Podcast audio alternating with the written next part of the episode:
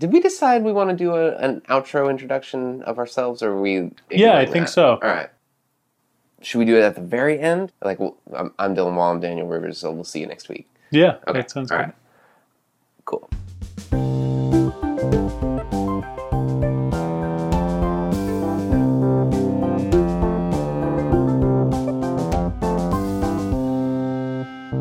Hi, welcome to Pop Up, where we watch commercials and analyze them. I'm Dan Rivers, And I'm Dylan Wall. and today we're going to be watching the Dubai Healthcare City medical commercial from 2017. I have neither seen this nor can I quite wrap my head around what that means. Right? I've only seen it on mute at the gym. As as we typically look at the first frame, this is just a black screen, which is already mysterious and intriguing. All right, let's make it happen. Engage. Over the past 14 years, Dubai Healthcare City has grown to establish itself as a world class health destination. We are building on four key pillars to create an ecosystem that covers not only health and well being, but also training the doctors of the future, finding cures, and improving living environments. We are proud to be creating an internationally recognized destination for health and well-being that's in the lead up to the Expo 2020 strengthens Dubai's vision to become a sustainable and diverse city of the future. That was a cool little thing at the end. Did you see that? Hmm. Oh, the The little The uh, monitor? heart meter that goes across the city line. yeah. If I had made this commercial and came up with that little heart monitor thing at the end, I would feel so fucking proud of myself. so we got this. Is that a what is it? A lotus? What is the? I think it's maybe Jasmine. Jasmine. This giant statue of Jasmine out front of this beautiful, state of the art looking hospital. And then a series of shots, just gorgeous like scenery shots, a lot of slow motion, a lot of sun flare, showing this uh, amazing, gorgeous hospital and a bunch of bright eyed med students, I guess, pushing through the first couple years of their residency, learning from, from mentors and, uh, and treating people. Uh, is it? Do you think they're trying to attract new doctors or new patients? I think for this one, they're trying to in- attract investors. Oh, labeled their corporate commercial. Interesting. I wonder why it plays at the gym then. What's what channel is on at the gym that this would come on a lot? You know, most of what I see is like infomercials uh, and. ESPN. In a 20 minute period, I've seen it probably three times Interesting. in one day, It looks like a beautiful campus. Right? That was part of what stood out to me is how much it seems to be selling a sort of space and experience. It looked like a resort commercial to me. You know, at first I thought it was like a travel destination, but then to see that it's healthcare city, I thought that was sort of, I don't know, piqued my interest. Is that what is the hospital called Healthcare City? That's actually what the region is. Oh, really? Dubai Healthcare City is what's called a free economic zone. Okay. So it's either incredibly reduced or um, suspended taxes. Huh. How does that come about? How a place like that? Yeah. So, uh, according to Dr. Wikipedia, the term is used to designate areas in which companies are taxed lightly or not at all to encourage economic activity. Interesting. These economic free zones, the only thing is that they aren't taxed, so otherwise they still kind of fall under the legal framework of wherever they are.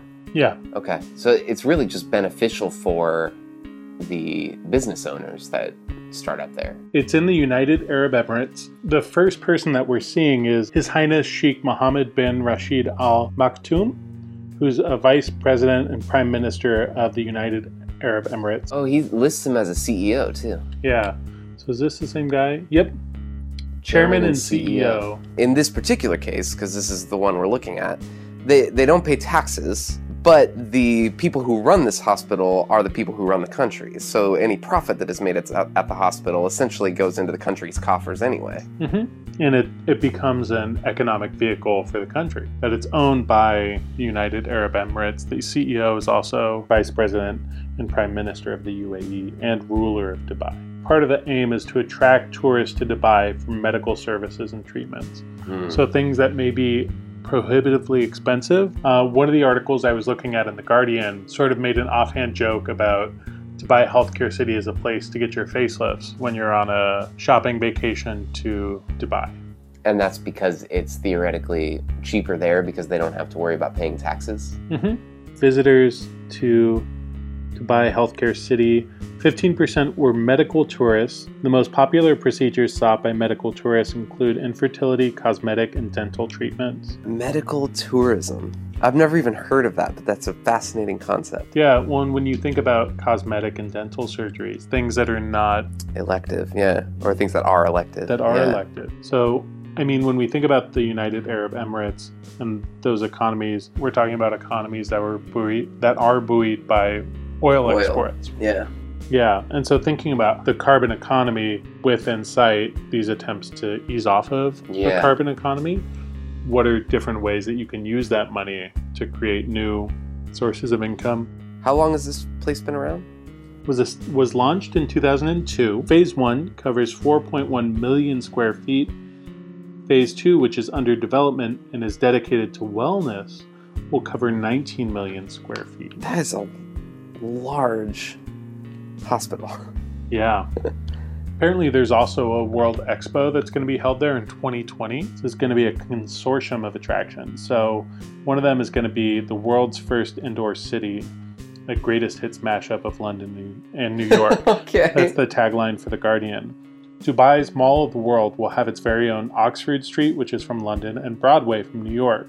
We'll have also have galleons, waterfalls, a giant retractable dome, and be climate controlled. Galleons? Like Galleons. like the giant ships? like the giant ship pictured here in the mock-up next to the Disney castle. Next to the Disney castle. We can see these walkways built into this sort of verdant, multi-layered jungle.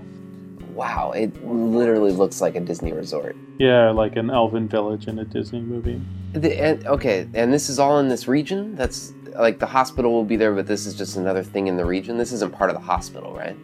No, this will be attached. Okay. It feels like it's hearkening to this sort of collective memory of bold new innovations of the 50s, right? Mm, Like this appeal to wonder. Yeah, like I, I am awed by what they're showing me. I'm impressed that human beings can make such things, right? Mm. And that's not something that I I've heard that said before, right? And and it's often used in like sci-fi or in fantasy, uh, where you know someone will come in contact with something epic like a giant castle or the Death Star or whatever. right. Uh, and I feel like that's what it's getting at, and I'm not used to feeling that way. Yeah, and that sense of awe and wonder and that sort of majesty, right? Yeah. There's a way in which, for me, it it makes me feel sort of childlike, you know, and I think that's part of the pull of what this sort of wealth does, and especially when you're advertising for tourism. I remember I was probably fourth grade, fifth grade, and this VHS tape came in the mail for Disney World in Mm. Florida. And I remember popping it in and watching it like a handful of times. And I'd been to Disneyland in Anaheim with my family, but this was totally different, right? The scale was part of the awe. And then trying to get my parents to watch it, and then trying to be like, we should go there, you know? yeah. and it, and it doing exactly what you, what it was meant to do, falling into the, the child in the household's hands. No doubt they had some kind of consumer report, and then me trying to get my parents to spend money we didn't have to go to Disney World because this thing had awakened these, you know, that sort of longing or that sense Yeah. of wonder. Yeah. And then thinking about the experience of illness, right? And Sure. the anxieties around the fragility of the body, the uncertainty of working with medical professionals, you know, and the treatment plan, depending on what you're getting treatment for. I could see also for a serious illness that being something that feels sort of hopeful or palliative. Yeah, to couple that sort of anxiety that is inherent in that process with awe and wonder is to create this sense of hope, right? Which is is totally appealing to anyone who's going through that. Hmm. Yeah. At the same time, that imagine if you're fabulously wealthy and you want to get some cosmetic surgery done, it's like, oh, you can combine your vacation with your cosmetic surgery. Well, should we brand this thing? Sounds good. I feel like not a bad one would be uh, whoa.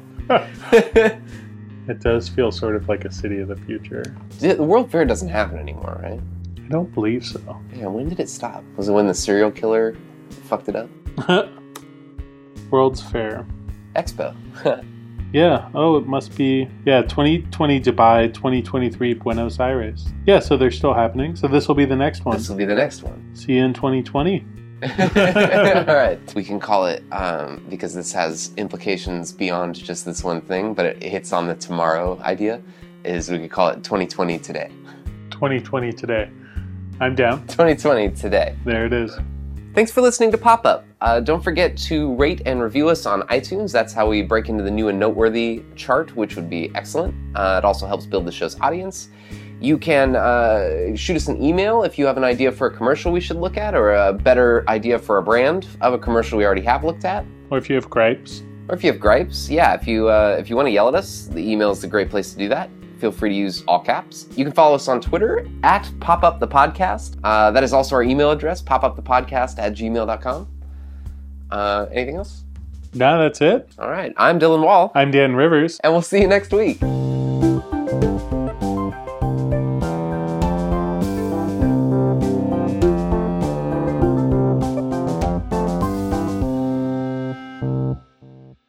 Our pizza's here. Cool.